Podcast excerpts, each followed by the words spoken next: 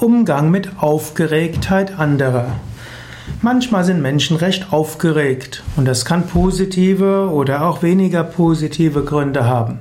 In den meisten Fällen ist es klug, einfach die Aufgeregtheit der anderen zur Kenntnis zu nehmen. Du musst nichts machen. Es muss dich nicht beunruhigen. Du musst deshalb nicht aktiv werden. Die Stimmung der anderen ist nicht wirklich deine Aufgabe und deine Verantwortung.